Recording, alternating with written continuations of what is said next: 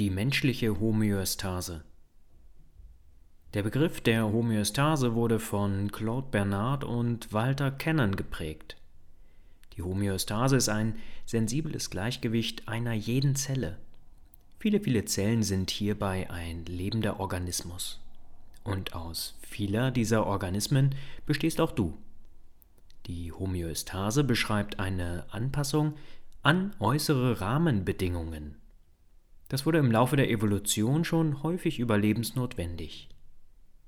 Die wohl größte und folgenreichste Anpassung des Menschen war die Entwicklung des aufrechten Ganges, die dafür sorgte, dass weitere Strecken zurückgelegt und so Nahrung beschafft werden konnte.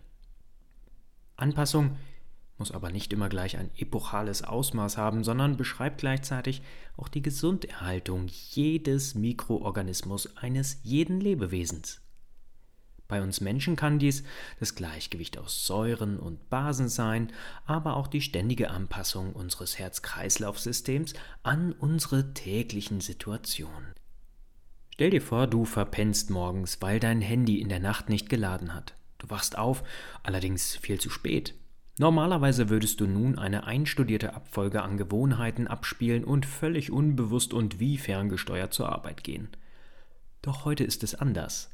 Du musst dich auf das Wesentliche konzentrieren und putzt wahrscheinlich lediglich die Zähne, um dann mit offenen Schnürsenkel und nur einem Arm in der Jacke zur Straßenbahn zu laufen. Ohne eine Anpassung deines gesamten Organismus wärst du für diese Form von motiviertem Verhalten gar nicht fähig. Denn erst die angepassten Körperfunktionen sorgen dafür, dass du weder einen Kaffee noch dein Nutella-Brot brauchst, um loszurennen. Stressreaktionen sind hierbei die nötigen Anpassungen auf eine Situation oder einen Stressor, um die Situation möglichst gut und unbeschadet zu bewältigen. Dafür flutet dein Gehirn deinen Körper mit Adrenalin und Noradrenalin und nimmt so Einfluss auf sämtliche Körperfunktionen. Dein Herz-Kreislauf-System wird schneller, du beginnst heftiger zu atmen und deine Muskeln werden fest und angespannt. Diese Reaktionen sind normal und überlebensnotwendig, denn sie ermöglichen es dir in einer jeden Situation zu überleben. Das war damals so und das ist es noch heute. Du merkst, Stressreaktionen sind nicht per se negativ zu bewerten, sondern erst dann, wenn du dem Stress nichts mehr entgegensetzt und wenn der Stress nicht mehr endet.